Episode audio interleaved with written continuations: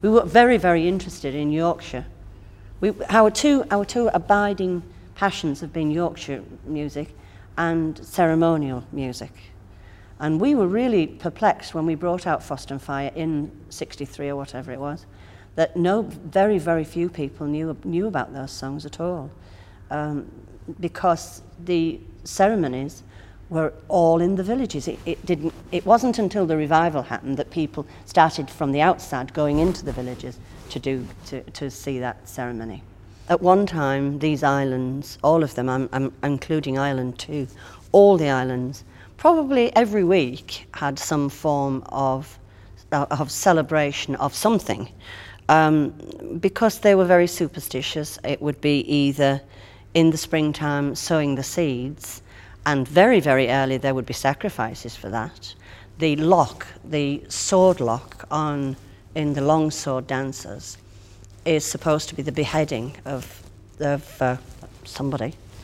Um, that's going right the way back to probably the Vikings. Uh, because it, um, the longsword tradition in the north, it's just in the north, um, where the Vikings did settle quite a bit. Um, is the same, exactly the same, as you find over um, in, there's, there's teams in Belgium, there's teams all over Northern Europe that are exactly the same, uh, with, a, you know, with a, a few differences here and there.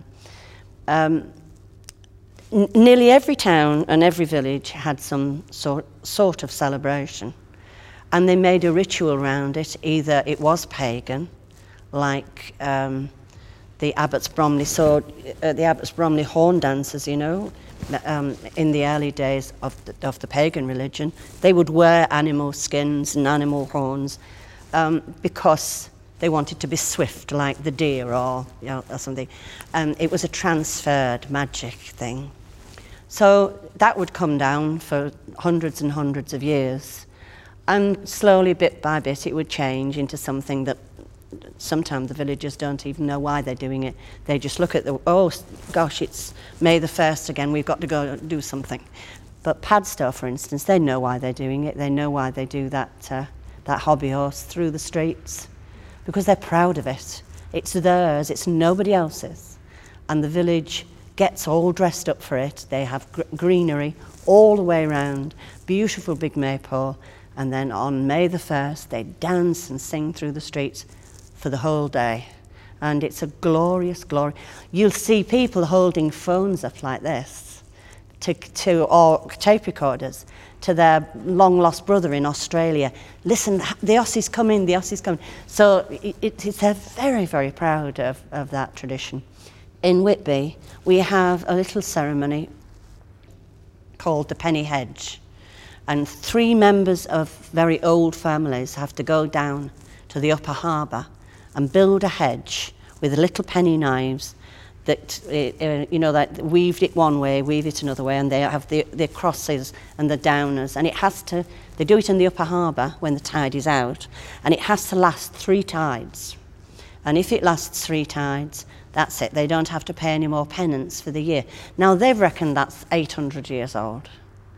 They don't know why. There's lots and lots of traditions that they do it but it's on Ascension Eve every year, and they do it. They just go and they do it. The, um, the legend is that there were three knights, three very, very uh, cruel knights, who were chasing a boar, a wild boar, and they chased him into a hermit's cave and killed the boar and killed the hermit.